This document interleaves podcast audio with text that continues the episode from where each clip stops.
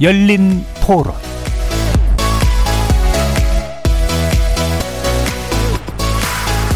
안녕하십니까. KBS 열린 토론 정준희입니다.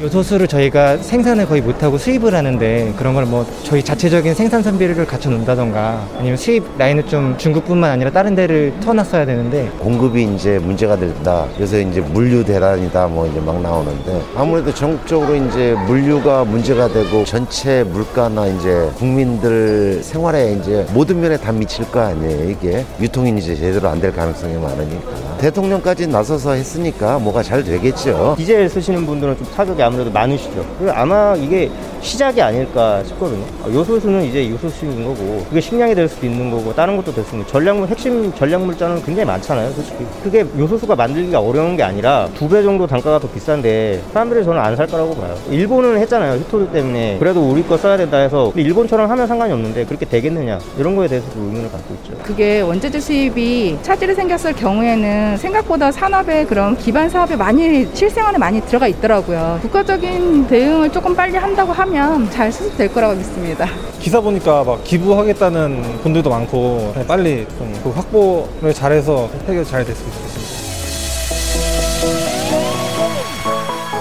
거리에서 만나본 시민들의 목소리 어떻게 들으셨습니까? 오늘 토론 주제는 요소수 품귀 현상 통해 본 중국발 원자재 대란 해법은입니다.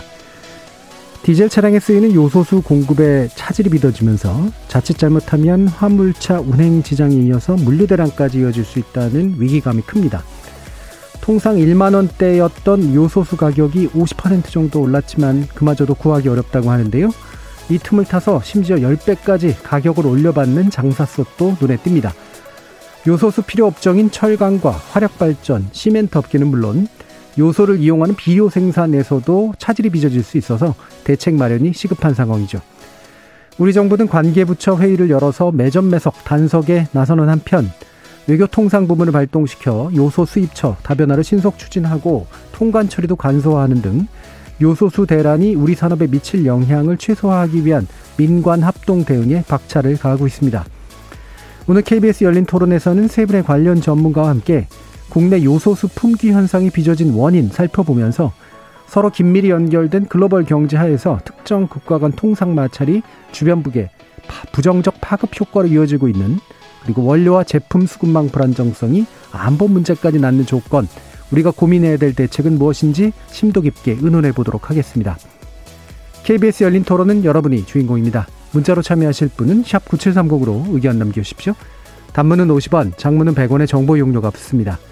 KBS 모바일 콩, 트위터 계정 KBS 오픈, 그리고 유튜브를 통해서도 무료로 참여하실 수 있습니다. 또 이제 콩에서도 보이는 라디오로 만나실 수 있습니다. 시민 논객 여러분의 뜨거운 참여 기다리겠습니다. KBS 열린 토론 지금부터 출발합니다. 살아 있습니다. 토론이 살아 있습니다. 살아있는 토론, KBS 열린 토론. 토론은 라디오가 진짜입니다. 진짜 토론, KBS 열린 토론.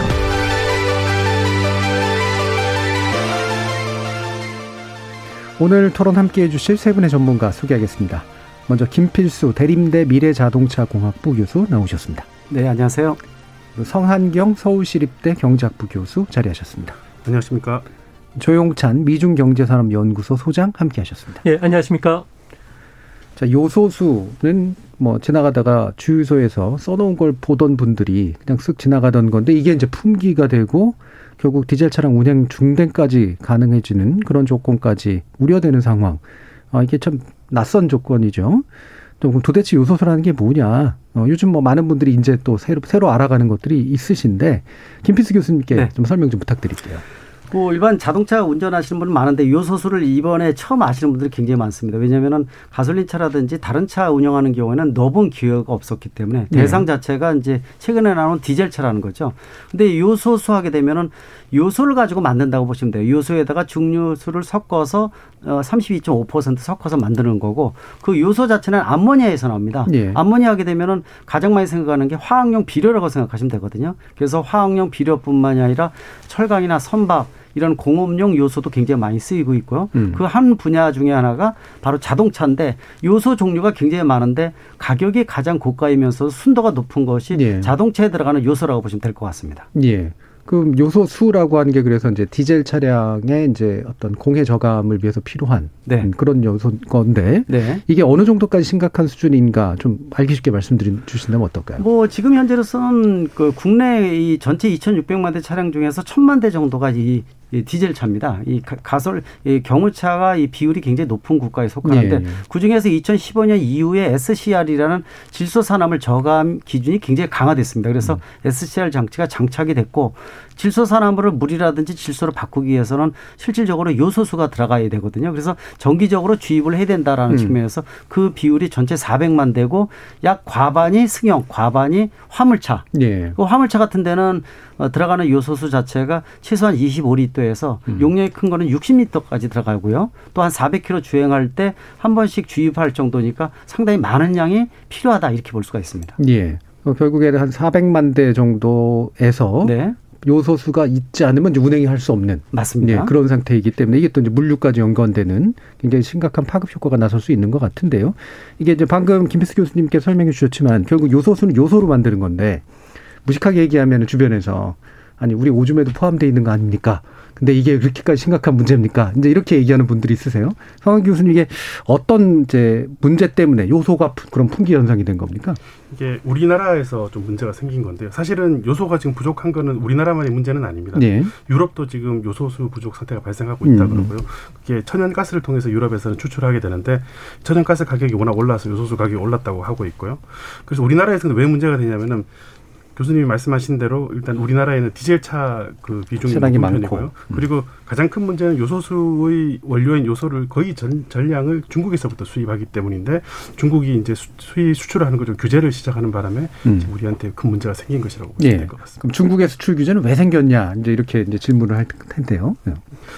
그 예, 뭐 조영찬 중국- 소장님. 예, 음. 뭐 중국 같은 경우는 전 세계 요소의 30%를 생산하고 있고요. 매년 500만 톤을 세계에 공급을 합니다. 뭐 우리나라 수입량의 97%가 어, 중국에서 오게 되는데요. 어, 중국 같은 경우에는 시 주석의 그 1순위 국가 정책이죠. 아, 탈, 탄소화 정책을 강하게 밀고 나가면서 어, 석탄도 현재 부족한 상황이고요. 화력 발전소도 어, 석탄으로 운영이 되다 보니까 이거를 가동하기가 상당히 어려워지고 있다고 합니다.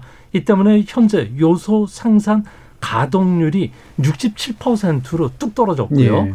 또 일일 생산량도 14만 톤으로 감소를 했는데요.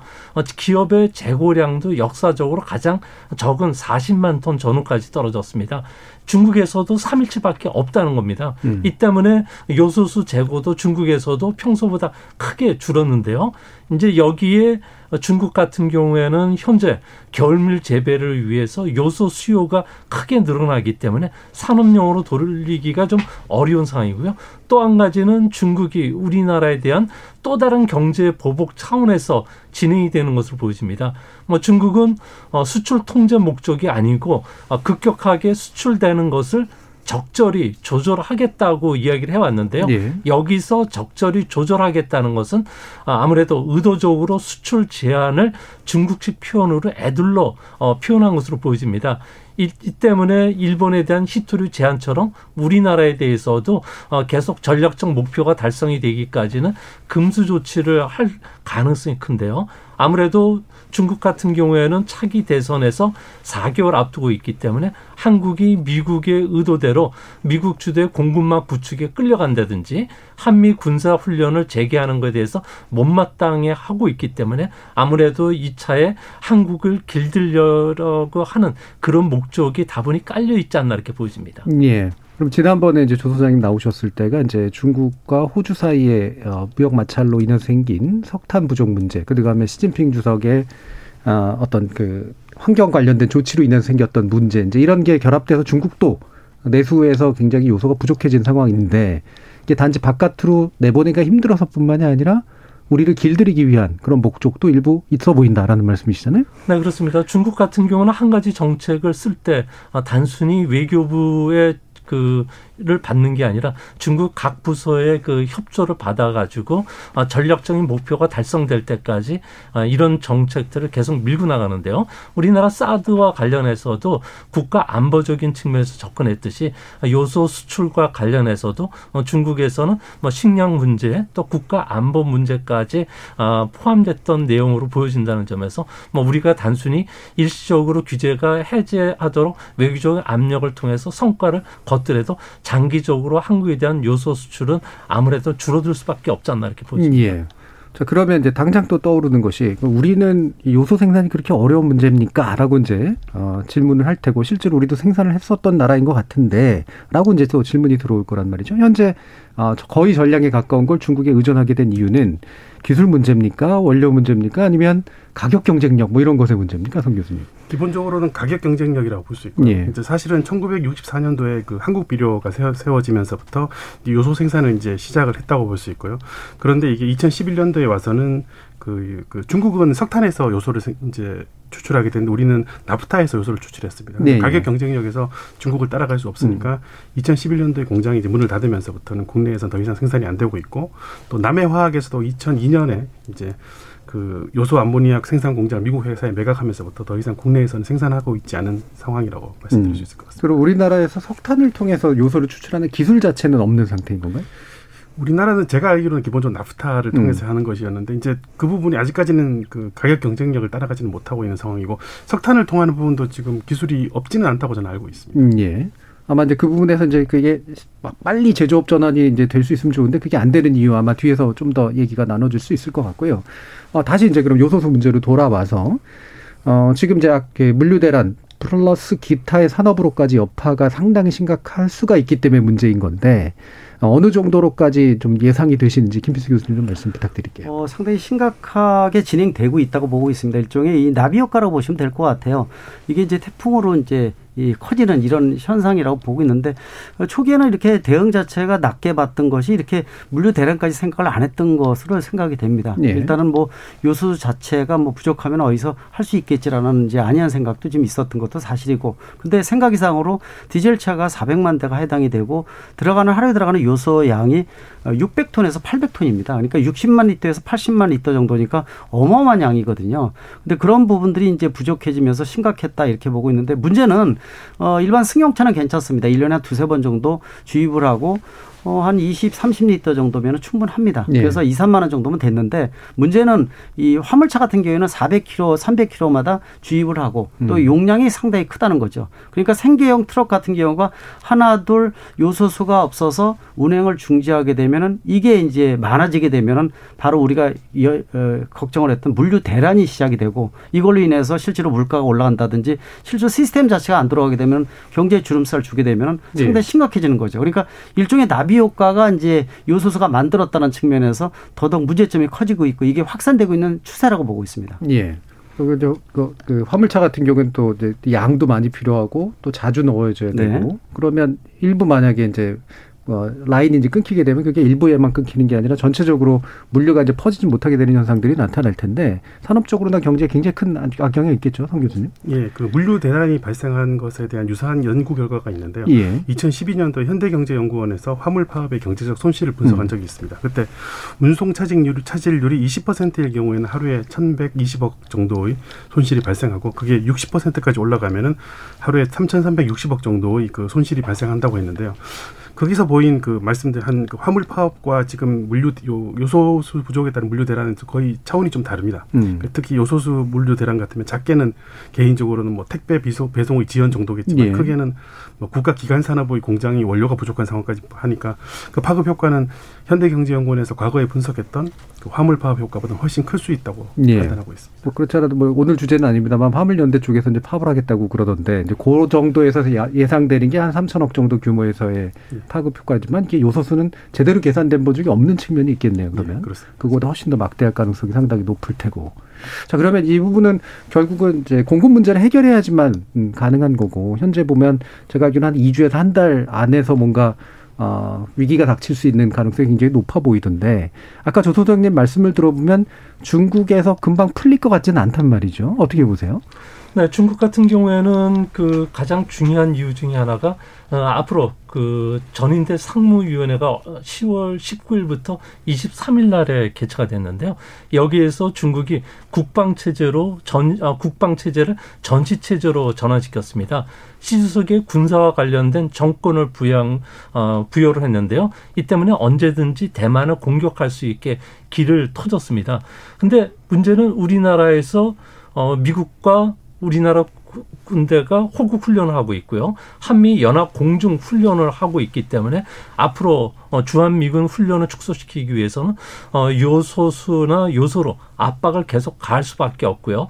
또 우리나라 경제라든지 어, 그리고 정치 현안은 아무래도 세계 정세에 맞물려 있는데 그 중에서도 미중 어, 패권 전쟁, 양강의 갈등이 아주 깊숙이 자리 잡고 있기 때문에 뭐 한중 관계는 어, 아무래도 미중 관계 종속 변수에 연결이 될수 밖에 없다는 측면에서는 앞으로 미중 관계가 좀 풀려야지 이번 사태도 해결이 될 가능성이 크지 않나 이렇게 보여집니다. 예. 그러면 조 소장님은 어떻게 보세요? 이게 중국이라는 나라가 가지고는 약간 이제 전체 글로벌 경제에서 물론 위치도 중요하지만 약간의 이제 예측 불가능성이라고 하는 문제 이 부분이 좀 작동을 하고 있는 것 같은데 뭐 기타 나라들도 물론 언제든 이런 것들을 이제 통상에서 안보로까지 이제 무기로도 쓸 수 있겠지만 확실히 중국에 관련돼서는 그런 문제가 훨씬 더 좀 크다 이렇게 이제 판단할 수 있을까요?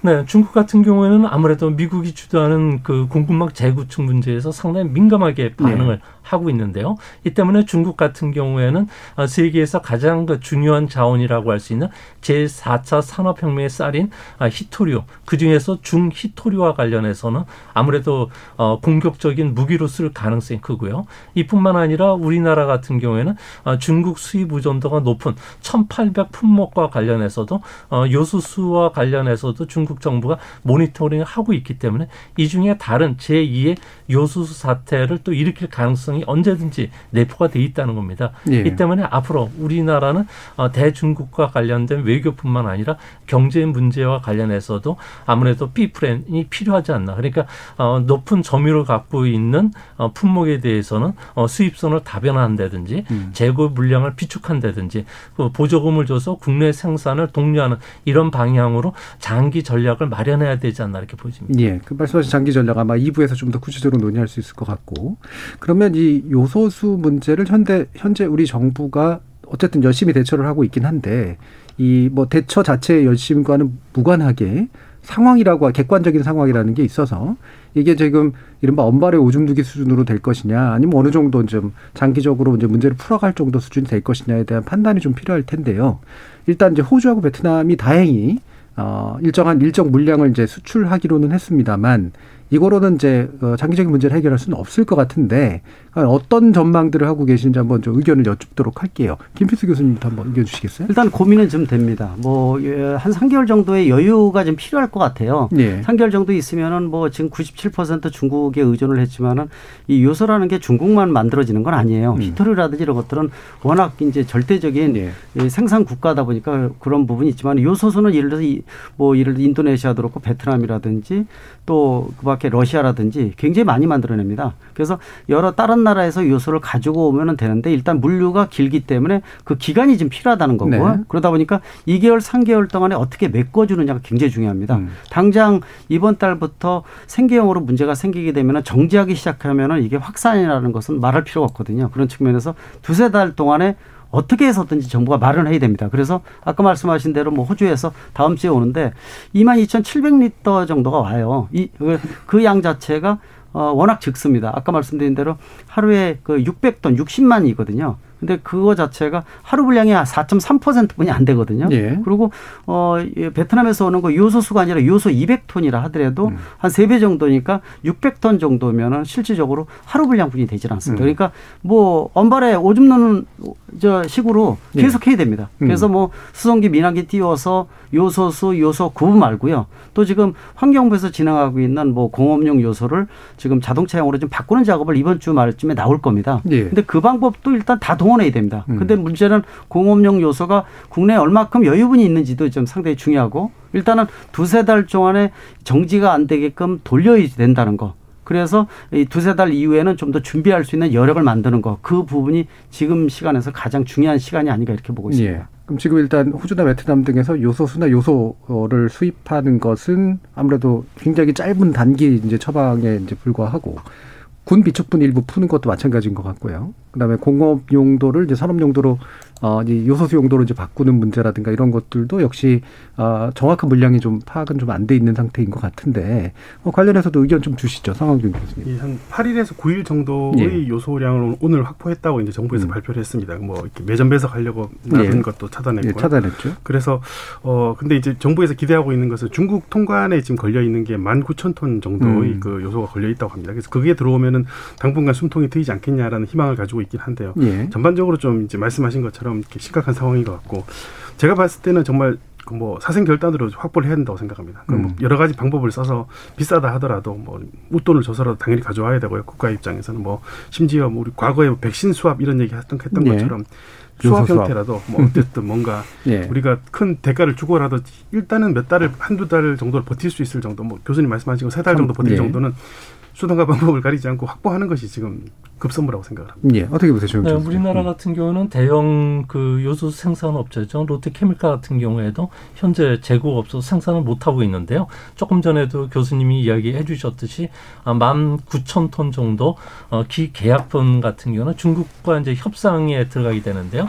이 물량이면은 5만 8천 톤 규모의 요소수 생산이 가능하다고 합니다. 이렇게 되면 어, 한 달치 요소수 어, 소비량이 2만 톤 정도가 되기 때문에 상결분을 확보할 수가 있기 때문에 이거와 관련해서는 외교부가 어, 다양한 외교 채널을 통해서 뭐 수출 전 그 검사 절차 조치 음. 진행을 좀 강력하게 요구하는 길밖에 없을 거로 보여지고요. 또 러시아라든지 뭐 베트남 그리고 다른 나라로부터 이제 수입을 하는 방법이 있긴 하는데 그 많은 물량이 들어오더라도 우리나라 에서 다시 생산하는 데는 2개월에서 3개월 정도 걸린 된다는 측면에서 예. 앞으로도 다양한 어, 수입처를 좀 확보하는 것도 어, 정부의 노력이 되지 않을까 보여집니다. 예. 그러면 사실 이게 요소 수 문제도 있지만 비료 문제도 분명히 있을 거 아니에요. 그러니까 이 부분에 대한 좀 계산은 좀 잘 되고 있는지 잘 모르겠어요.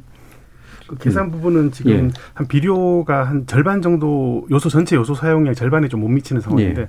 지금 벼농사가 끝나서 이제 아, 큰 거는 끝났습니다만 그래도 뭐 다른 작물들 배제하는데 예. 요소가 굉장히 많이 필요하긴 한데 그 부분에 대한 것은 아직 뚜렷한 대책이 선 거는 아닌 것 같습니다. 현재 예. 자동차 문제가 먼저 심각한 것 같고요. 일단 이제 자동차 문제가 심각하기 때문에 근데 장기적으로는 어 그러니까 새로 이제 뭐 계절 바뀌는 데까지 고려해서 아마 비료 문제까지도 이제 고민을 해야 될 것 같은데 그럼 이제 또 당장 나오는 게 아, 그럼 우리가 비싸더라도 우리나라에서 요소를 생산해가지고 빨리 좀 돌려야 되는 거 아니냐라고 하는 그런 의견에 대해서는 어떻게 생각하세요, 선 교수님? 뭐, 그, 이제 조금 저는 당장은 좀 힘들 것 같고요. 예. 근데 장기적으로는 최소 최소 물량 정도의 안보 차원에서는 확보를 해야 되는 게 맞는 것 같습니다. 그래서 음. 국내 생산을 하려면 이제 가격 경쟁력이 미치지 못하니까 그렇죠. 먼저 기술 개발을 하는 것도 장기적으로 필요하고 또 음. 정부에서 단기적으로는 보조금을 줘서라도 어느 정도 확보하는 게 맞을 것 같고요. 음. 근데 그거보다는 저는 수입선을 계속 다양화시켜 놓는 게 좋은 것 같습니다. 왜냐하면 음. 요소 같으면 이게 특별히 굉장히 뭐 만들기 어려운 것도 아니고 뭐 반도체 물질과는 다른 것이기 때문에 그래서 수입선만 잘 다변화 시켜 놓게 되면은 제가 생각할 때는 이 정도의 문제점을 왜 봉착하진 않을 것으로 생각합니다. 음. 김수근 교수 혹시 관련 의견이 있어요? 어, 상당히 고민을 많이 해야 된다고 음. 보고 있습니다. 일단 뭐 요소 자체 기술적 난이도가 굉장히 낮은 수준입니다. 어, 지금 최근에 보시게 되면은 차량용 반도체가 부족해서 국내 생산 제대로 못했었거든요. 이게 내년까지 이어지는데 이 차량용 반도체도 기술이 일반 국내 반도체 기술 수준에 비해서 떨어지는 것들입니다. 이제 채산성이 떨어지다 보니까 국내 생산 안 해서 네. 지금 3% 97% 해외에서 가지고 들어왔거든요. 그래서 이것도 내재화 시켜주면서 전략 물자로 국내에서 약 중요한 차량용 반도체는 국내 생산한다는 공감대가 형성이 돼서 한 10%까지 올라가거든요. 음. 마찬가지로 요소가 중단된 지 11년 정도 됐지만 있지만은 최소한은 국내에서 생산을 한다면은 의미가 있거든요. 음. 비용이 비싸면은 정부가 태워주면 됩니다. 일단 전략 물자화 시켜서 어느 정도 해주고 없는 상태에서 새로 만든다는 것은 아무리 기술이 낮다라도 인프라를 구축하는데 2, 3년이 걸려요. 근데 있는 상태에서 증산하는 건 어렵지가 않거든요. 예. 개념이 틀리다는 겁니다. 그래서 그런 부분들을 품목별로 분석을 안 한다면은 앞으로 이런 부분들이 뭐 수백 개의 폭탄들이 존재할 수가 있다는 거. 그리고 음. 아시겠지만은 꼭 무기만 가지고 싸우는 게 아니라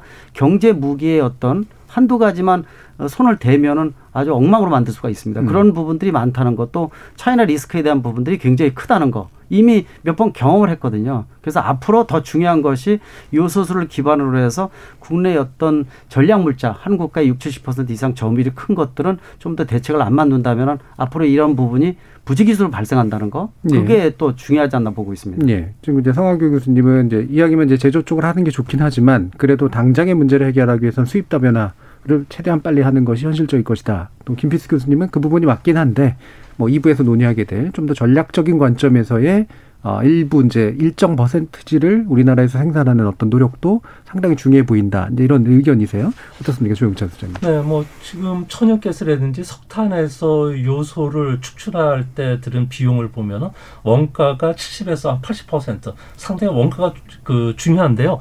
아, 그런 측면에서 보면은 유럽이라든지 러시아 같은 경우는 싸게 공급을 해줄 수가 있고 어, 유럽 같은 경우에는 디지털 공급에 앞서서 어, 요소수 풍기 현상 자체를 없앤 것은 자체적인 공급 시스템을 갖췄기 때문에 그렇습니다. 네.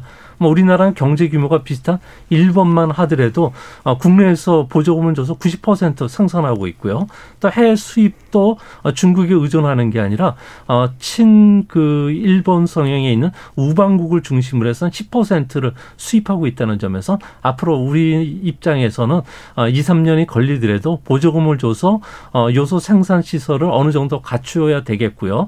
또 이거와 관련해서는 앞으로도 우리도 어, 친우방국을 중심으로 해서 해서 수입선을 다변하는 길 밖에는 없지 않나 이렇게 보입니다. 예. 그럼 제가 살짝 궁금한 거는 이제 그 국제무역 체계에서 이제 보조금을 국가가 이제 될 때 이게 이제 어, 무역 관계에서 사실은 그 보조금을 불법화시키는 어떤 해외에서의 제소라든가 이런 것들이 있잖아요. 이 부분에서 보조금 문제 같은 것들은 그런 게 좀 안 일어나나요? 어떻습니까? 네, 우선 중요한 것은 그 FT와 관련해서도 어 중국 측에서 음. 먼저 수익 규제를 했기 때문에 네, 네. 뭐 이거와 관련해서는 충분히 우리가 이의를 제기를 할 수 있는 상황이기 때문에 음. 뭐 석유라든지 뭐 이런 상황이 아니고 국가 안보 측면 음. 그리고 산업 뭐 측면 그 경제적 피해 측면에서 어느 정도 구제 그 조치를 취했다고 인정만 되면은 음. 어, 승리를 할 수가 있기 때문에 크게 문제는 되지는 않을 것으로 보입니다. 음. 마찬가지. 예, WTO 예. 보조금 협정에서 예. 이제 안보에 관련된 물자들은 예외적으로 허용될 수 있기 때문에 제가 봤을 때 안보 물자로서 충분히 인식만 될 수 있으면 우리가 음. 설명만 잘하면은 그 제소 당할 수 있는 여지는 없는 것 같고요. 그리고 다른 나라들도 그 보조금을 주고 있는 상황이기 때문에 제가 봤을 때 이걸로 제소 당할 정도의 일은 발생하지 음. 않을 것 같습니다. 이 정도는 이제 사실 뭐 그러니까 WTO 취재 하에서 이제 불법화된다거나 이러진 않을 것이다. 음. 제소의 대상이 된다거나 뭐 이 부분 또 뒤에서 좀 더 논의해 보고요.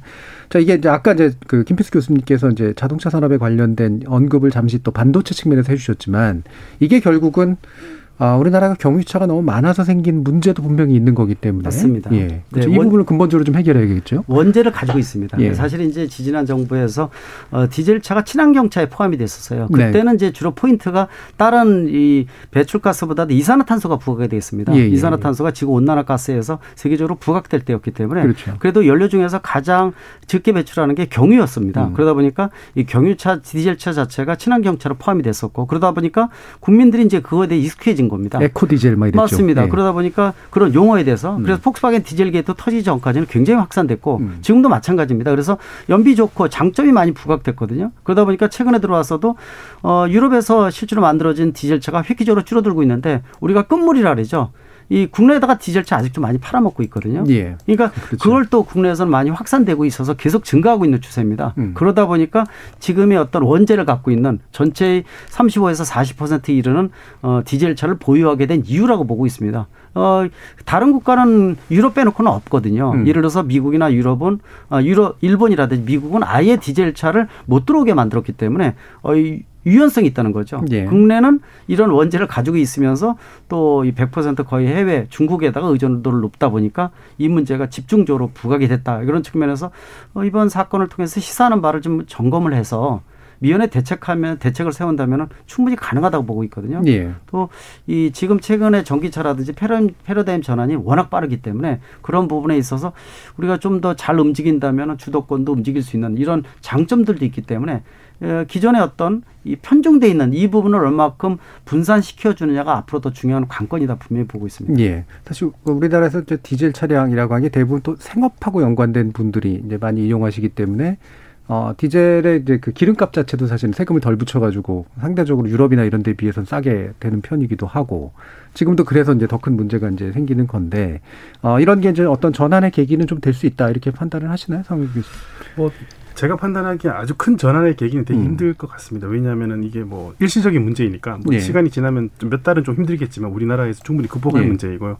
그렇게 바뀌면 그냥 전체적으로 디젤 차가 줄어드는 트렌드로 복귀해서 장기적으로 봤을 때는 뭐 친환경 차가 되겠지만은 이번 사태로 인해서 급격하게 친환경 차로 가는 일이 발생하지는 않을 것 같습니다. 예. 이게 또 이제 시간 지나서 이제 위기가 해소되면 또 금방 잊힐 가능성도 상당히 좀 있어서 어떠세요, 조영찬 소장님 보시기에 이런 네, 친환경차의 아무래도 패러다임 이번 전환? 사태를 기화로 해서 뭐 우리 같은 경우에도 친환경차로 가는 속도가 좀 더 빨라질 것으로 보여지는데요. 음. 뭐 아무래도 현재 어, 이산화탄소 배출을 줄여야 된다는 젊은층들의 공감이 있고요. 또 내년도부터는 뭐 우리 정부도 수소와 관련된 아, 디젤 차를 지금 어, 판매를 지금 시작을 하니까 이제 앞으로 디젤 자동차에서 어, 하이브리드형 어, 자동차 그리고 어, 디젤차 수, 어, 수, 어, 디젤차를 수소차로 바꾼다든지 LPG 차라든지 그리고 전기차로 바꾸는 작업들이 빨라 지는데 아마 이런 속도들이 이번 사태를 기점으로 해서 좀 더 빨라질 가능성이 크다는 점에서 뭐 기업 측면에서는 좀더 어, 토크를 올리는 이런 어, 신에너지 재생차들이 어, 빨리 출시되는 것이 더 바람직하지 않나 이렇게 보여집니다. 예, 뭐 이왕 말씀이 좀 나온 김에 이제 사실 우리는 이제 수소차 위주로 이제 뭔가 화물용 차량들을 대체하려고 생각하고 있는 국가 정책이 좀 그런 쪽에 가까운데 아직은 이제 상용화의 문제하고 가격, 뭐 상용화 가격 문제니까 그 다음에 어, 수소 공급망의 문제 이런 것들도 좀 있고요. 그 다음에 연한이라는 게 있어서 이제 이거를 금방 안 바꾸려고 또 하게 되고 이런 문제들 복잡하게 얽혀 있잖아요. 이 부분 김필수 교수님 어떤 전망을 좀 하고 계세요? 일단 뭐 전환 속도가 빨라지는 건 사실입니다. 지금 예. 세계적으로 무공해차 하면 전기차와 수소전기차 두 가지 부분들이 있습니다. 근데 수소전기차는 맞는 것이 전기차가 이제 지금 세계적인 대세고 수소전기차는 그 다음이라고 보시면 좋을 것 같아요. 승용차 나오고 있지만은 승용차 보다 맞는 것이 대형 트레일러입니다. 장거리 움직이는 1000km 정도 움직이는 것이 수소전기차에 맞고요. 예. 또 화물차라든지 또 선박이나 아니면 트램이나 기차 또 가장 중요한 것이 건설 기계입니다. 음. 지금 건설 기계는 디젤 엔진을 대신할 수 있는 인류의 과학 기술이 없습니다. 예. 그러다 보니까 이 건설 기계 쪽은 디젤 차가 나쁘다라는 얘기 전혀 못 하고 있어요. 대체 방법이 없다 보니까. 근데 이거를 대체할 수 있는 것이 바로 수소 전기차라고 볼 수가 있어요. 그리고 중단거리용은 승용차용으로 전기차가 맞는다고 보고 있거든요. 예. 문제는 좀 아까 말씀하신 대로 이번에 요소 사태로 인해서 소비자가 이제 요소수가 뭐라는 것도 알게 됐고 디젤 차가 나쁘거나 불편하구나라는 거 또 5등급 차량 진입 못하게 한다든지 환경 개선 부담금을 더 늘린다든지 소비자를 불편하게 만들고 있거든요. 네. 또 요소수까지 문제가 생기니까 분명히 전환되는 시점 아이러니하기지만은 좀 빨라질 거는 사실인데 주로 뭘 사느냐 전기차 같은 경우는 충전 인프라부터 부담스러운 부분이 있다 그렇죠. 보니까 하이브리드 차나 이런 용도가 좀 더 늘어날 가능성이 있습니다. 그러니까 어 그래도 친환경 쪽으로 간다는 건 상당히 긍정적이다 보니까 예. 아마 요걸 기회로 해서 좀 더 이 친환경 차로 전환되는 속도가 났으면 하는 생각이 좀 듭니다. 예, 알겠습니다. 자, 지금까지 들어온 청취자 문자들이 좀 있어서요. 한번 들어보고 가겠습니다. 정의지 문자 캐스터. 네, 지금까지 청취자 여러분이 보내주신 문자들 소개합니다. 공고구님, 요소수만이 문제가 아닙니다. 수입하는 주요 제품들이 이런 사태가 안 생긴다는 보장 없지 않습니까? 우리만의 경쟁력은 무엇인지, 대비 방법 등은 무엇인지 미리 강구하고 살피는 계기이자 기회라 생각합니다. 이지원님, 석유나 쌀과 같이 공공 비축 제도를 시행하는 것이 적절하다고 봅니다. 한 6개월 분량 정도를 공공 비축하면서 수입선을 다변화해 공급망을 안전하게 다지는 것이 좋다고 봅니다. 9811님. 요소 외에 국내 생산 중단되고 해외 수입 의존하는 주요 원자재들은 무엇인지 확인하는 것도 시급해 보입니다. 0119님, 0119님, 어제부로 차 운행을 못하고 있습니다. 이번 기회에 차를 없애버려야 할지 고민 중입니다. 해주셨고요. 9367님, 요소수, 지금은 사고 싶어도 못 삽니다. 어떤 곳은 14만원도 받고 있고요. 그나마도 단속한다니까 완전 자취를 감췄습니다. 대책 없이 단속만 하니 인천 쪽은 약 20% 정도의 화물 차량이 운행 포기 상태입니다.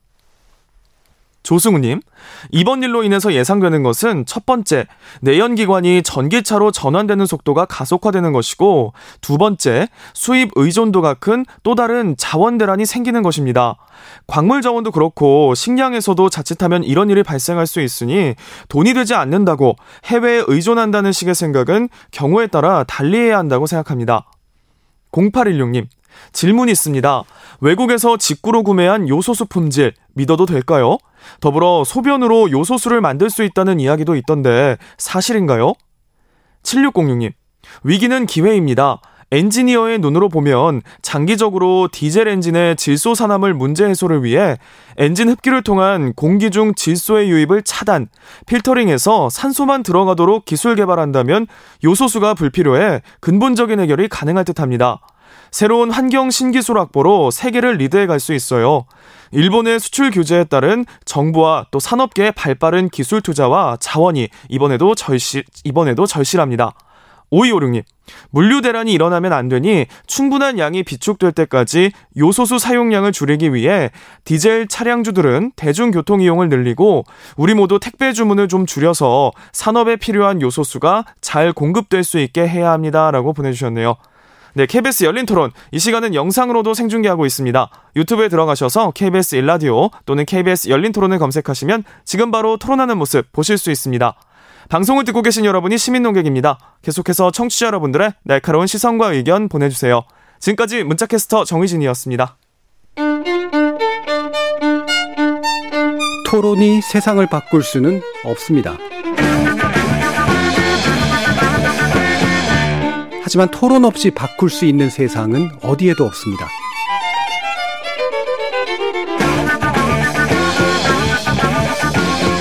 세상의 선한 변화를 갈망하는 당신. 정답이 아니라 질문의 힘을 믿는 당신. 우리 KBS 열린 토론에서 만납시다.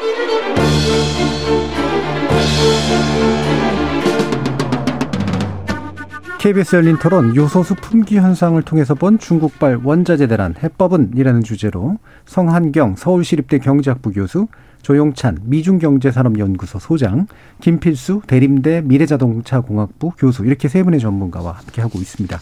자, 2부 좀 장기 과제 논의하기 전에 또 청취자들께서 질문을 해 주셔서 이 부분 아마 김필수 교수님께 확인 부탁을 드려야 될 것 같은데 네. 외국에서 직구로 구매한 요소수 품질 믿어도 되나요? 이런 이제 불안감이 있으신가 봐요? 네, 그렇습니다. 지금 직구하시는 분들 많이 있어요. 요소수를 직접 가지고 들어오는 거죠. 예. 비용이 좀 비싸더라도 쓰는데 문제는 각 국가마다 이걸 인증해 주는 제도가 있어요. 그래서 음. 인증된 요소수가 아닌 경우에는 혹시라도 고장 SCL에 고장 나면 굉장히 가격이 고가거든요. 근데 그거는 본인이 부담할 수밖에 없어요. 예. 대신 이제 선진국 같은 경우에는 나름대로 인증 제도가 있기 때문에 괜찮다고는 보고는 있습니다. 그러나 음. 역시 이제 인증을 받지 않으면 문제가 될 수 있다. 있다는 거, 그 부분들은 참조를 하셔서 사용하시면 더 좋을 것 같습니다. 예, 인증 문제를 또 신경을 쓰셔야겠군요. 그리고 이거는 아까 제가 그냥 약간 농담식으로 한 얘기인데 소변으로 요소수 만들었을 때 이건 아무래도 순도 문제랑 채산성 문제 뭐 이런 게 연관이 있겠죠. 지금 예. 이제 많이 나오는 게 워낙 예. 부족하다 보니까 민간 요법이라고 많이 나오거든요. 오줌을 예. 활용한다든지 또는 예를 들어서 기존의 요소수에다가 증류수를 더 집어넣어서 확대를 하는 겁니다. 예. 또는 예를 들어서 심지어는 비료에다가 수돗물 넣는 이런 얘기까지 나오거든요. 그렇죠. 근데 예. 이런 부분들은 민간 요법은 아시겠지만은 이 통용이 안 됩니다. 음. SCR 장치가 워낙 민감한 장치고 음. 들어가는 요소 자체가 순도가 굉장히 높은 걸 쓰거든요. 따라서 필터라든지 또 분사 장치가 고장 나게 되면 역시 문제가 되고 또 질소 산화물 저감 효과 자체가 거의 안 난데 안 된다는 거죠. 예, 그런 예. 측면에서 사용하지 않는 것이 가장 중요하고 음. 더큰 일을 일으킵니다. 자동차를 못 가게 만드는. 맞습니다. 예. 네. 그러면 이제 이건 70 7606님께서 이게 엔지니어의 눈으로 얘기를 해 주신 건데 어, 디젤 엔진의 질소 화합물, 그러니까 산화물 문제를 이런 요소수 방식이 아니라 다른 방식으로 해결할 수 있, 지 않겠느냐라는 의견 주시던데 어떠세요? 어, 그 기술 개발 많이 하고 있는데 쉽지는 음. 않습니다. 음. 기존의 자동차 130년 동안의 이 슈퍼 갑의 역할을 했던 자동차 제작사 입장에서는 전기차 이런 걸로 바뀌는 걸 별로 좋아하지는 않습니다. 예, 예. 왜냐하면 배터리 이런 게 커지게 되면 수평 관계로 바뀌거든요.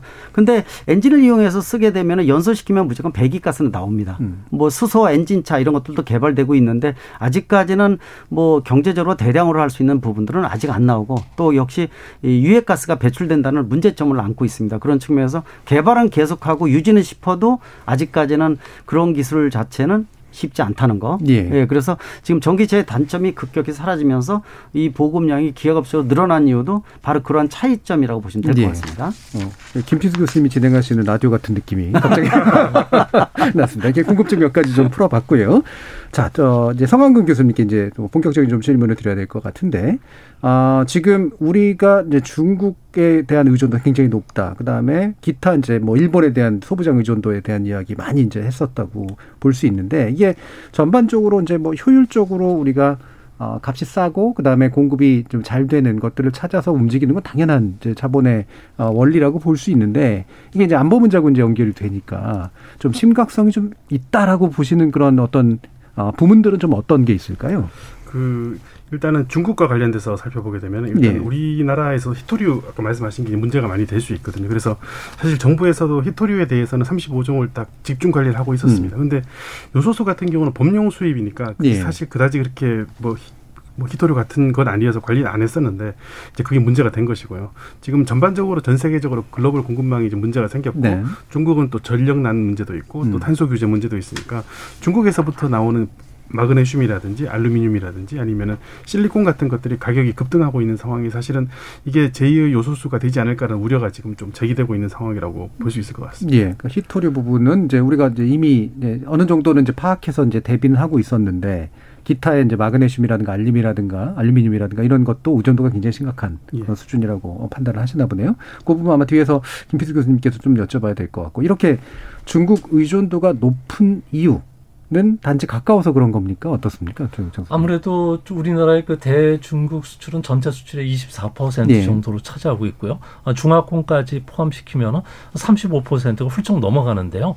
아마 이는 중력의 법칙에 의해서 가까운 지역에 거대 경제권이 있으면 아, 두 나라 간의 교역 규모가 아, 계속 늘어날 수밖에 없는 그런 법칙이 있습니다.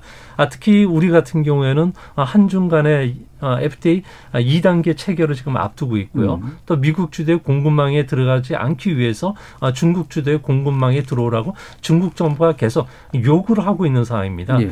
이 때문에 뭐 자동차 차체라든지 시트 프레임에서 들어가는 마그네슘 주계 같은 경우에도 거의 100% 중국에서 수입하고 있고요.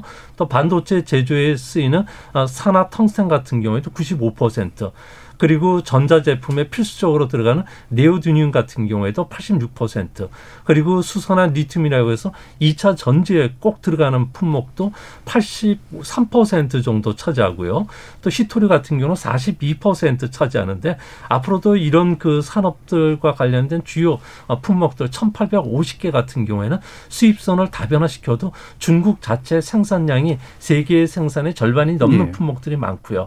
또 해외에서 다시 수입을 하려고 하더라도 어, 단가가 안 맞기 때문에 음. 우리 입장에서는 수입선 다변화도 상당히 어려운 품목들이 좀 많아질 것으로 보여집니다. 예, 그러니까 이게 우리가 중국하고 인접해 있기 때문에 겪는 문제와 함께 또 중국이 이제 세계 무역에서 차지하고 있는 위치 때문에 생기는 문제가 동시에 다 있는 것 같은데 결국 인접국 문제, 중국의 가격 경쟁력이나 또는 시장 지배력 문제, 그다음에 무역 안에 무역 어떤 체, 체제 안에서의 일정한 압력. 그러니까 약간 이제 사회경제적인 압력이겠죠. 이 문제가 이제 다 복합적으로 결합돼서 나타나는 그런 부분이기 때문에 이게 아마 단기적으로 극복은 굉장히 좀 어려운 문제겠네요. 네, 아무래도 우리나라 같은 입장에서 봤을 경우에는 어, 주요 그 생산 기업들이 중국에 들어가 있고요. 아, 그렇기 때문에 우리나라 원부자재와 관련된 부품을 주고 어, 중국에서 이런 원자재를 가공해서 다시 미국이나 서방 국가에 수출하는 가공 무역 중심이 우리나라의 무역의 가장 핵심입니다. 예. 아, 이런 상황 속에서 현재 우리가 어, 뭐 디자인만 한다든지 아니면 그 설계만 해가지고 해외 수출하는 구조도 아닌다는 측면에서는 앞으로 제조 강국의 어, 위상에 맞게끔 어, 수입 다변화를 하, 시키는 하겠지만 어, 중국 전체가 생, 어, 생산하는 어, 산업 클러스터에서 싼 비용은 어, 도저히 다른 나라에서 어, 충당할 수가 없기 때문에 앞으로도 우리 정부 그리고 기업들의 고민은 더 깊어지지 않을까 보여집니다. 예. 그러면 이제 말씀을 들어보면 이게 흔히 이제 또 약간 이제 편견이나 선입견을 가지신 분들 같은 경우 비판이 지금 정부 내지 기존 정부가 친중 노선을 잘못 걸어서다. 이런 식의 이제 얘기들을 하신단 말이에요. 이런 비판의 여지는 어느 정도 있다고 생각하십니까? 가장 중요한 것은 그 정부가 친중 정책을 썼기 때문에 기업들이 어, 중국에 가서 생산 활동을 어, 늘리고 직접 투자를 하는 것은 아닙니다. 아니라는 거죠. 아, 아무래도 어, 기업 입장에서 볼 때는 어, 제조 비용이 가장 싸고요. 또 원부자재 조달이 가장 원활하기 때문에 어, 중국 시장에 들어가고 중국 원자재를 썼던 것이고요. 특히 철강이라든지 알루미늄, 마그네슘 같은 경우는 어, 중국 베이징이나 상하이에 있는 어, 지점에 직접 전화를 하면은 그 다음 날이면은 어, 소, 어, 저기 한국에 있는 공장에 물품이 배달이 될 정도로 어, 상당히 그 딜리버리가 짧다는 겁니다. 이 때문에 기업 입장에서는 이거만큼 좋은 그 어, 공급처가 없다는 있다는 측면에서 음. 아, 이런 쪽에 그 기업들이 계속 아, 트레이닝을 받아왔기 때문에 수입선 다변화하려고 노력하지 않아도 되고 음. 또 중국 정부가 어, 기업과 같이 해서 위엔화가 계속 절상되는 추세고 그러기 때문에 이것을 한국 그 원화로 계약하거나 달러 계약으로 했을 경우에 싸게 조달하고 장기 계약도 할 수가 있기 때문에 그런 측면에서는 앞으로도 계속 이런 상황이 진행될 수밖에 없다. 그래서 다음 정부가 들어와서 친미 성향으로 공급망을 바꾼다고 하더라도 공급망 재구축과 관련된 산업이 어, 반도체라든지 그리고 히토리오 이런 쪽에 그 치우치기 때문에 어, 어, 범용적인 제품과 관련해서는 여전히 중국 의존도가 계속 높은 상태로 네. 남아 있지 않을까 보입니다. 그리고 이제 민간과 기업의 경제적 판단이 주가 되기 때문에 이제 나서는 그런 현상인데 이게 보면 친중 노선 비판하신 분들은 또 일본 소부장과의 관계에서는 또 반일 노선을 비판하시는 그런 경우들이 있어 서 되게 복잡하게 얽히는데요. 마찬가지로 판단을 하시는 건가요, 성규 예, 일본 같은 경우는 사실 음. 진짜 정치적인 목적이 강했던 거고요. 예. 중국은 아까 소장님께서 말씀하셨습니다. 저는 조금 견해가 다른 거는 음.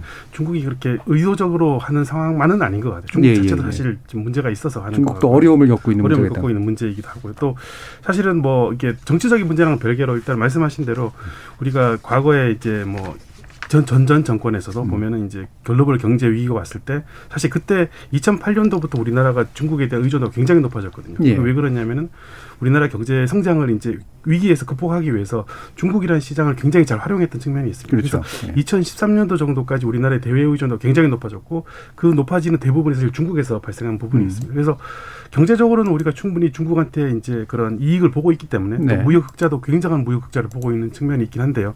이제 중국이 만일에 정말 정치적인 의도를 가지고 음. 지금과 같이 이거를 뭐 사드 사드 보복을 하듯이 아니면 이런 식으로 나온다 그러면은 아마 국내에서도 이제 사람들 생각이 많이 바뀔 수 있을 것 같아요. 이제 예. 중국의 대체라고 할 수 있는 베트남이라든지 아니면은 뭐 다른 동남아 국가들로서 이제 수입선을 좀 옮겨갈 수 있는 부분도 음. 있지 않을까 싶은 전망을 하고 있습니다. 그러니까 단기적 합리성을 노리는 것을 넘어서서 이게 사실 정치적 문제가 언제나 있기 때문에 장기적 합리성을 고려하면 다변화 조치가 상당 부분 이제 필요한 상황이 된 건 맞는 것 같은데 어, 이 이제 문제가 이제 요소의 문제로 그치지 않을 것이다라는 얘기를 또 아까도 언급해 주셔서 마그네슘 문제 이게 이제 이게 김필수 교수님 보시기에 어느 정도 좀 심각한 문제로 번질 것 같으세요? 지금 아까 말씀하신 대로 히토류라든지 이런 것들은 얘기가 많이 나왔었습니다. 예. 근데 이제 최근에 이제 다시 부각되는 건지 마그네슘이거든요. 거의 음. 뭐 의존도 자체가 거의 100%가 아니냐 이렇게 얘기 나올 정도입니다. 음. 근데 마그네슘이라는 것 자체가 산업 각 분야에 워낙 많이 들어갑니다. 소재로서 많이 들어가고 알루미늄의 소재가 되기도 하고 또 예. 자동차에 들어가는 것도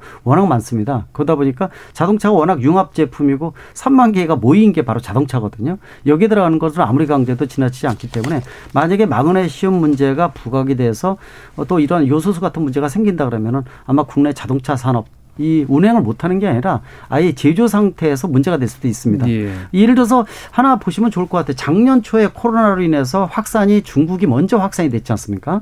확산이 돼서 중국 내 공장이 정지를 해서 이 wiring harness라고 자동차에 들어가는 배선 덩어리를 wiring harness라고 합니다. 음. 이게 국내에서 국산차를 만들 때 한 7, 80%를 중국에서 이 반제품식으로 만들어 가지고 들어와요. 그러니까 중국 공장이 정지가 돼 버리니까 아예 국내 공장이 차를 못 만들어서 정지해 버렸습니다.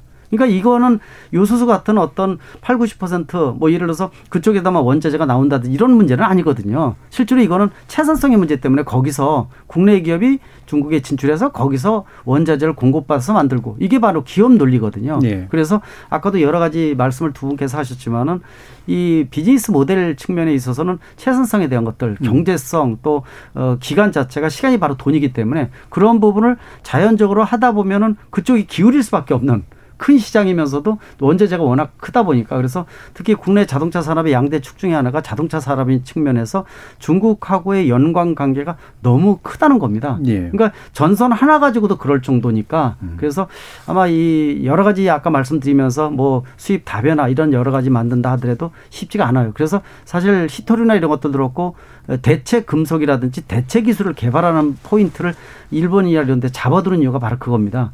너무 의존도가 높으면 언제든지 무기를 쓸 수 있다는 거. 음. 그리고 아무리 기술 개발에 좋다더라도 한순간에 무너질 수 있다는 거. 그런 논리기 때문에 좀 더 고민을 많이 하고 다양한 방법을 좀 동원해야 되고 그리고 채산성에 대한 것들은 정부가 아까 전략물자 얘기 나왔는데 그런 유지해 주는 게 바로 정부의 역할이거든요. 예, 예. 보상을 해 주는 거. 그래서 어느 정도 유지를 시켜 주는 그런 부분들을 얼마큼 이 잘 가늠해서 채택하느냐가 관건으로 보고 있습니다. 예. 아까 이제 성한근 교수님 같은 경우에 이제 보면 이제 중국이 이제 그 전략적으로 행동하기 때문에 생기는 그러니까 다시 말하면 손해를 감수하면서도 뭔가 행동하는 부분도 있지만 중국 스스로도 겪게 되는 어려움도 이제 겹쳐서 나타나는 현상이다라는 그런 말씀을 주셨는데 아까 조 소장님께서 언급해 주신 이 알루미늄이나 마그네슘 관련된 문제 이게 독점성이 굉장히 높은 이 부분이 이제 어느 정도나 이제 그럼 중국이 전략 물자화 시킨 거냐 어느 정도나 또 내부적인 문제가 있는 거냐 좀 판단해 주신다면 어떨까요? 네, 중국 같은 경우는 세계 그 마그네슘 생산의 87% 정도 차지하고 있고요. 거의 독점 구조를 네. 갖고 있습니다. 또 히토류 같은 경우에도 80% 이상 어, 공급을 하고 있고요. 알루미늄 같은 경우에는 세계 최대 제조 국가입니다. 이제 문제는 이런 그 주요 그 광산물과 관련된 아, 제조와 관련해서는 아무래도 세계적인 생산 규모를 갖고 있는데 중국이 탄, 탄소화 정책, 중국에서는 3060 목표라고 하는데요. 뭐 석탄 전력 사용뿐만 아니라 온실 배기 가스가 많은 공장들이죠. 특히 철강이나 시멘트, 석유화, 비료, 히토류, 부가가치가 낮은 전자나 기계 음. 부품 생산 공장과 관련해서 생산 제한을 계속 하는데요. 2025년까지 이산화 배출을 18% 줄여야 되기 때문에 아, 전력 생산이 계속 줄어들 수밖에 없다는 겁니다.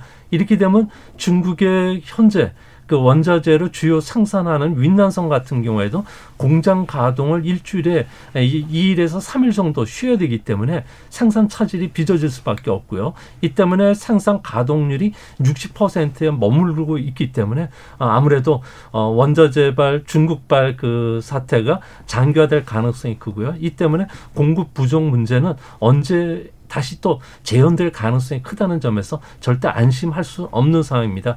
어, 단기적으로 보면은 내년 2월 달에 베이징 올림픽을 앞두고 환경 규제가 강화되고 있기 때문에 음. 올림픽 끝나면 조금 숨통이 트이기는 하겠지만 여전히 중국 전체 장기적인 어, 사이클상 보면은 전력 문제 또 이산화탄소 배출 규제가 강화된다는 측면에서 앞으로 우리도 어, 대체 물질 개발이라든지 그 수입선 다변화가 진짜 서둘러야 되지 않나 보여집니다. 음. 그럼 지난번에도 말씀드렸듯이 베이징 올림픽 관련된 이제 특수한 정책 하고 그다음에 장기적으로 탈탄탄소 정책을 가야 되기 때문에 결국에는 이제 전력에 문제가 생기게 되고 생산 가동률이 떨어지게 되고 따라서 독점적 지위지만 그 부분을 공급하는 데 있어서 어느 정도는 중국이 포기한다거나 이제 이런 일들이 생기게 되는 셈인데 이걸 이제 대체하기가 금방 대체하기가 쉽지 않기 때문에 생기는 문제겠죠, 성원균 교수님.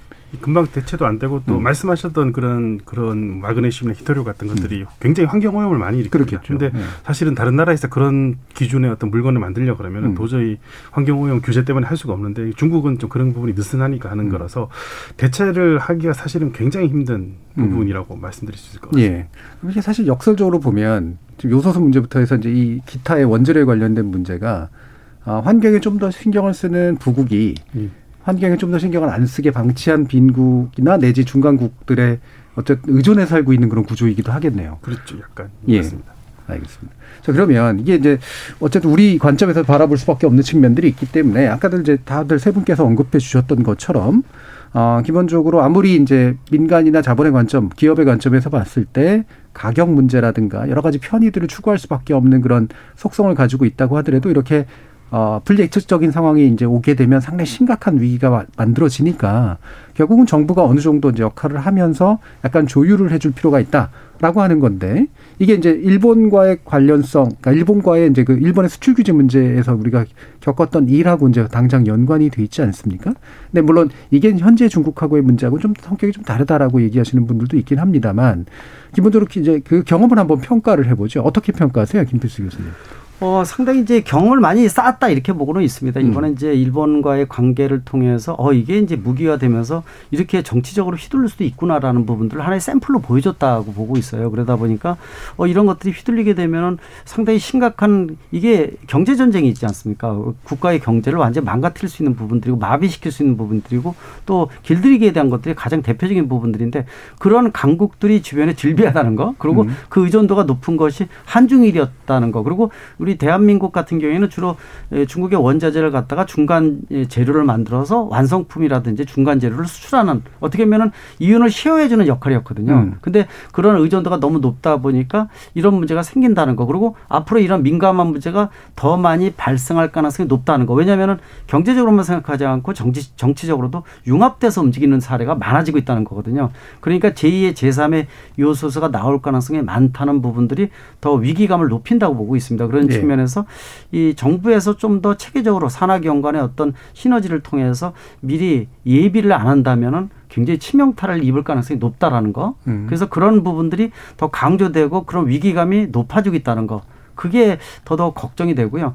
어, 자동차 업계 쪽으로 얘기를 하면은 전기차나 이런 쪽으로 바뀌면서 너무 산업 패러다임이 빨리 바뀌고 있습니다. 네. 그러다 보니까 어, 부품 업계도 그렇고 준비를 하지 못해서 경착륙이 될 가능성이 높습니다. 음. 이런 부분들을 능동적으로 대처 안 한다면 미래 먹거리는 물론이고 일자리 창출도 되는 거는 커녕 잃어버릴 가능성이 높다는 거죠. 그 영향을 중국이나 일본을 통해서 나온다면 은 굉장히 심각한 영향을 더 많이 받는다는 예. 거. 좀더 그래서 대책이 더 필요한 이런 시사점이 있다고 보고 음. 있습니다. 그러니까 과거에 이제 일본과의 경험, 특히 최근에 또 중국과의 경험에서 경각심은 확실히 높아진 것 같고, 그다음에 이거를 대처하는 나름의 민간과 정부에서 경험치는 좀 쌓여가고 있는데 앞으로 다가올 파고는 결코 이 정도 수준 내 머무를 게 아닐 것이다라는 의미에서 다시 한번 경고를 해주셨는데 어떻게 평가하시나요, 성원 교수님? 음, 그런 측면도 분명히 말씀하신 측면도 있고 제가 이제 개인적으로 판단하기에는 뭐 이런 최근에 이런 어떻게 보면 경제 보복 같은 게 두 가지가 예. 있었지 않습니까? 음. 이제 뭐 일본의 수출 규제도 있었고 조금 더 보면은 중국의 사드 보복 같은 그렇죠. 것도 있었는데 예.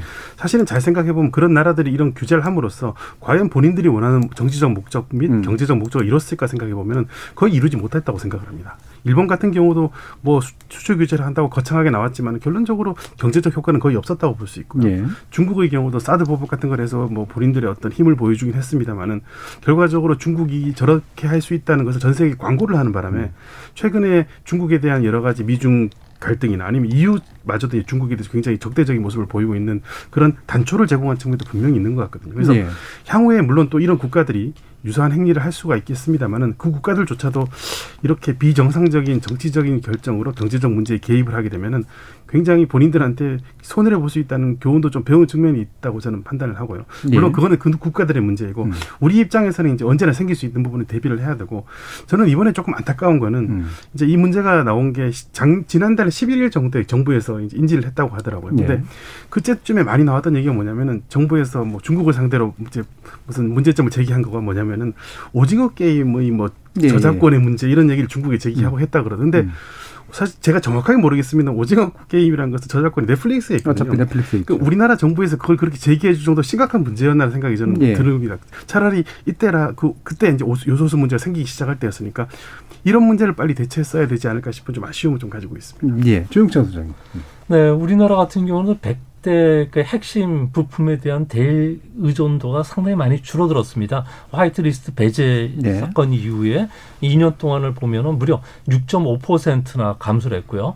또 소부장과 관련해서 중국 의존도도 상당히 좀 빠르게 낮춰지고 있는 상황입니다. 이제 문제는 우리가 생각했던 것보다도 요소 중국이 너무 빨리 왔고요. 음. 이 때문에 반도체나 디스플레이 소재로 쓰고 있는 아, 다양한 그 어, 소재들과 관련해서도 우리가 빨리 공급망을 갖추기 전에 어, 충격이 왔는데 앞으로 글로벌 공급망을 주도하기 위해서는 뭐 국내 기업 간의 연대 문제 또 우방국과의 어, 협력을 통해서 공급망 새로운 생태계를 구축하는 문제 이것뿐만 아니라 뭐 장비 금융, 인력 문제에서 정부가 해야 될 게 많은데 이거와 관련해서는 아직까지 뭐 정확한 어, 계획안들이 서 있지를 않고 있기 때문에 지난번 소부장에서 어, 상관왕이 같이 어, 협력을 했듯이 이번과 관련해서 일반적인 범용 제품에 대해서도 수입 의존도가 높은 품목에 대해서는 정부가 검토를 하고 이거와 관련된 종합적인 대책이 마련되지 해야 되지 않나 이렇게 보여집니다. 예. 그럼 이제 말씀을 들어보면 어 이게 이제 뭐 히토류 문제 나왔을 때는 히토류 그다음에 소부장 문제 나서 소부장. 이렇게 해서 이게 약간 대증적으로 이제 우리가 관심을 갖게 되는 수밖에 없는 측면이 있는데 그럼 전체적으로 이제 우리의 무역 의존이나 원료에 관련된 의존도를 살펴보고 특정 부분이 과도하게 이제 의존이 되고 있다면 거기에 대해서 이제 국내가 수입 다변화를 하거나 아니면 내부에서 뭔가를 제조할 수 있는 여건을 갖추거나라는 식으로 일정한 기준들을 하고 약간 리스트 같은 것들을 좀 마련해야 된다라고 좀 이해가 되거든요. 뭐 이런 이해가 맞, 다고 볼 수 있을까요? 그런 말씀하신 준비들을 네. 해야 되고요. 이제 음. 뭐 제가 아까 말씀드린 것처럼 동남아 국가들 예. 사실 중국에 대체할 만한 국가들이 이제는 많이 성장을 하고 음. 있거든요. 과거 같으면 중국만한 그런 제조 능력을 가진 국가가 없었는데 이제는 베트남도 괜찮고요. 그리고 인도도 뭐 전에보다는 많이 나아진 상황이니까 그래서 우리 입장에서는 좀 다변화시키는 방향으로 계속 지속적으로 노력하는 부분 음. 굉장히 필요하다고 생각합니다. 네, 어떠세요, 김 필수? 당연히 뭐 해야 될 과정이라고 보고 있습니다.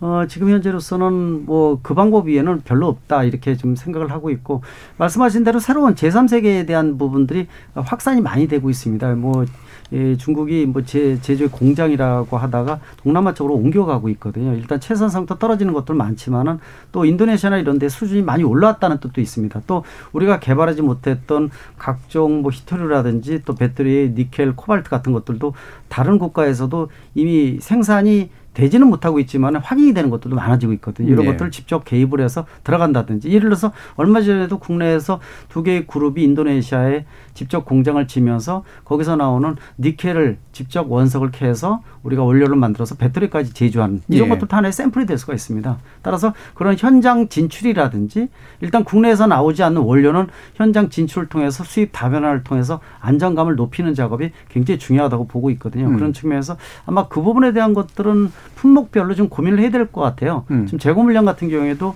어, 유효 기한이 굉장히 긴 것들도 있고 짧은 것들도 있거든요. 긴 것은 재고 물량을 충분히 높인다든지 하는 것도 하나의 방법일 수가 있어요. 완충 구간을 좀 넓힌다는 거죠. 그리고 준비할 수 있는 시간적인 여유를 갖는다는 거. 그리고 아까 말씀드린 대로 국내에서 기초적인 생산 시설 있으면은 이걸 확대하는 것은 쉽습니다. 그러니까 음. 무에서 유를 만드는 게 어렵지 유에서 그렇죠. 유 플러스 늘리는 거는? 그렇죠. 음. 늘리는 거는 시- 어렵지 않기 때문에 아무리 낮은 기술도 그런 부분들을 아마 이번 요수 사태가 그런 어떤 시사점을 둔다는 부분들이 있으니까 음. 좀 고민을 해야 되는 부분이라고 보고 있습니다. 예, 그러니까 품목에 따라서 이제 재고 물량을 훨씬 더 좀 크게 잡아주는 그런 일들을 하고 그다음에 수입 다변화 여러 번 지적을 해주셨고 또 국내 제조를 통해서 약간은 대체해서 기초적인 어떤 제조 역량을 좀 계속해서 유지해두는 네. 거 이런 부분도 이제 말씀을 주셨는데 뭐 이 부분 또 보조금도 상당히 중요하겠죠.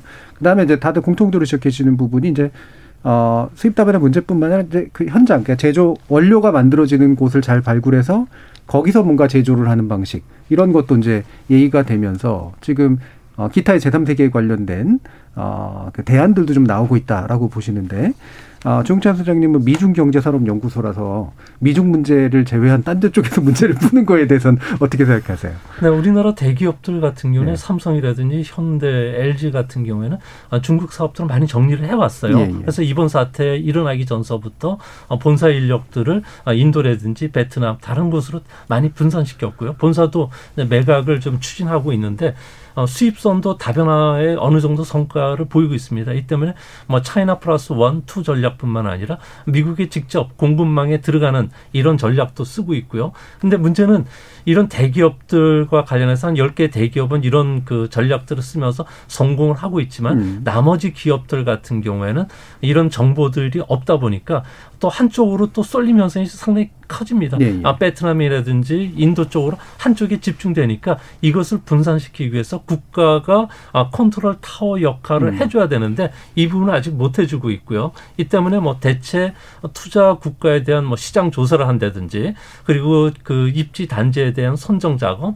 또 수급 가능 문제와 관련해서 뭐 주기적으로 계속 어 점검을 한다든지 또 필요하면 적게 어떤 대응책을 마련해야 된다는지 이런 것들을 기업들과 항상 소통을 해야 되는데 어 지금 현재 어 선거를 앞두고 있기 때문에 예, 이거와 예. 관련된 어 모임 자체가 없다는 측면에서 아마 정부의 고민 또 기업들이 애로 사항 같은 게 제대로 전달이 안 되는데요. 대표적인 케이스가 이번에 10월 11일 날 아, 중국이 요소수와 관련해서 요소 수출을 어 이제 중단하겠다는 지, 이야기가 나왔는데 이것을 국정감사 때문에 정부가 전혀 예. 손을 못 썼었습니다. 음. 또이 사이에 그 기업들은 여러 가지 어 위기 대처와 관련해서 여러 가지 시그널을 보내고 대응책을 마련해 달라 그랬는데 정부가 하지 못하다가 결국 이- 이번 사태를 키웠거든요. 음. 그러니까 황금 시간 아, 한 1개월 정도를 놓쳤던 게 아, 결정적인 페인이 되지 않았나 이렇게 보여집니다. 예, 그게 이제 정치적 요인들이 좀 있었네요. 그러니까 국정감사에 대응하느라 고 이제 정부가 또 신경을 못 쓰다 보니까 시급한 이제 그 기업의 요구를 해결하지 못한 그런 면도 있다고 이제 지적을 해주셨는데 마찬가지로 보- 보시나요? 예, 그런 측면도 있고 아까 제가 음. 오징어 게임 얘기를 예, 한 예. 것처럼 이게 뭐 뭐라 그럴까 이렇게 눈에 잘 띄는 부분에 대해서 정부는 적극적으로 아무래도 그럴 수밖에 없죠. 근데 네. 약간 요소수 같이 이렇게 예. 산업 전반에 깔려 있는 부분에 대한 아마 그리고 또 범용 음. 수입 제품에 대한 어떤 그 대비는 좀 적지 않았나 싶은 생각이 들고요. 뭐 좋은 교훈을 지금 쌓고 있는 부분도 있다고 생각합니다. 음, 예, 알겠습니다. 자, 이게 또 선거 시기다 보니까 그리고 국정감사 시기다 보니까 확실히 이제 언론이 주목해 주면은 이제 움직이는데 언론이 주목하지 않으면 또 못 움직이고 이번에 또 요소수 언론이 주목해서 이제 뒤늦게라도 움직이고 있는데 좋은 방식인지는 저도 한번 두고 봐야겠습니다. 자, 그럼 마지막으로 마무리로 아, 현재의 문제를 해결하는 건 단기적으로 좀 어렵잖아요. 장기적으로 어떤 부분을 확실히 좀 신경 써주셨으면 좋겠다라는 부분을 정부 내지 민간에게 또 어, 말씀해 주신 부분이 있으시면 마지막으로 들어보도록 하죠. 김필수 교수님부터 들어볼까요? 네, 일단 뭐 요소 사태를 통해서 일단 이거부터 해결해야 됩니다. 일단 어 3개월 이내에 모든 수단 방법 다이 써서 해야 되는데 마지막 방법은 뭐 환경부에서도 거부를 했지만은 SCR 사용 중지입니다. 아, 마지막 SCR을 예, 방법이죠. 마지막 예. 방법이다. 근데 그거에 대한 부담이 너무 큽니다. 음. 400만 대 중지시키는데 시간도 걸리고 또 환원시키는 것도 불가능하고 민간 차원에서 이 오류에 대한 것들이 문제가 되니까 어, 또 국제 간의 약속에 대한 것들도 그렇죠. 또 미세먼지 누출에 대한 것 이런 것들이 굉장히 큰 문제인데 일단 수단 방법 가리지 말고 해결하면서 이거를 통해서 좀 더 미래 큰 그림을 봐야 된다. 음. 즉 지금까지 지적- 지적돼 왔던 각종 품목에 대한 능동적인 대처 음. 이런 것들이 이제 또 유기적인 한중일 관계에 대한 부분들을 어떻게 정립할 것인지에 대한 것들 또 경제에 끼치는 각종 품목에 대한 것들을 집중적으로 조사를 하고 특히 미래 모빌리티나 이런 쪽의 변화에 들어가는 각종 소재라든지 이런 것들이 워낙 융합적으로 바뀌고 있는 시대입니다. 그래서 그런 부분들을 정밀하게 좀 고민을 해야 된다고 보고 있고 또 제일 중요한 것이 부처 간의 이기주의나 이런 것들이 작용하는 것은 시대에 끝났습니다. 국내에 아직 규제 일변도의 포지티브 정책이지만은 좀 더 융합적으로 부처가 모여서 같은 문제를 가지고 시너지를 내야 되거든요. 이번 요소수 같은 경우에도 부처마다 위기 관련 위원 너무 많아가지고요. 좀 중구난방인 예. 것 같습니다. 그래서 이번 기회를 통해서 좀 더 체계적으로 신속 대응할 수 있는 종합 체계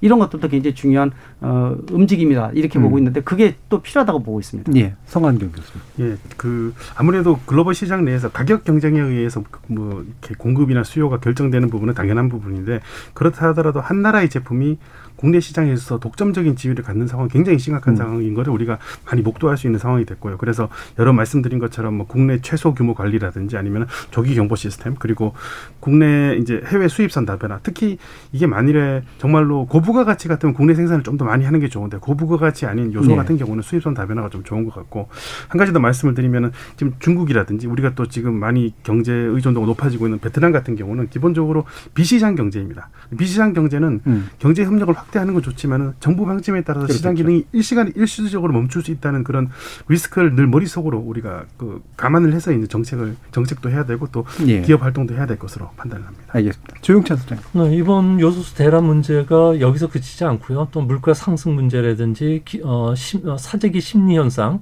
또 식량 가격 급등까지도 초래할 수가 있기 때문에 아무래도 어, 정부가 시장에 안정시킬 수 있는 여러 가지 신호를 줘야 될 것으로 보여지고요.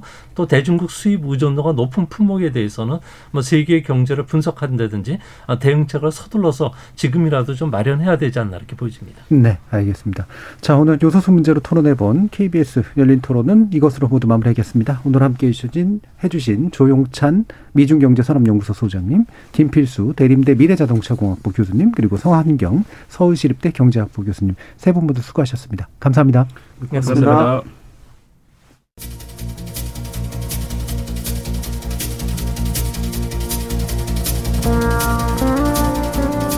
현대 글로벌 경제는 수많은 톱니바퀴로 이루어진 시계, 그리고 그 시계를 보고 움직이는 사람들과도 같습니다.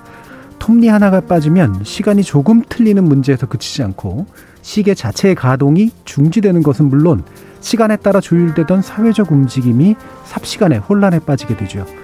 지금의 요소수 대란을 보면서 우리가 해야 할 일은 이 지경이 될 때까지 무얼 했냐고 다그치는 것도 있겠지만 별것 아닌 일상조차 수많은 위험 속에서 유지되는 엄청난 성취라는 깨달음입니다. 그렇다면 우리가 기대해야 하는 건 완벽한 안전이기보단 큰 위험을 찾아 제거할 줄 아는 사회 시스템이고 그것을 위해서는 그간 당연시해온 편의를 어느 정도는 포기할 줄도 아는 자세가 필요하다는 거죠. 지금까지 KBS 열린 토론 정준이었습니다.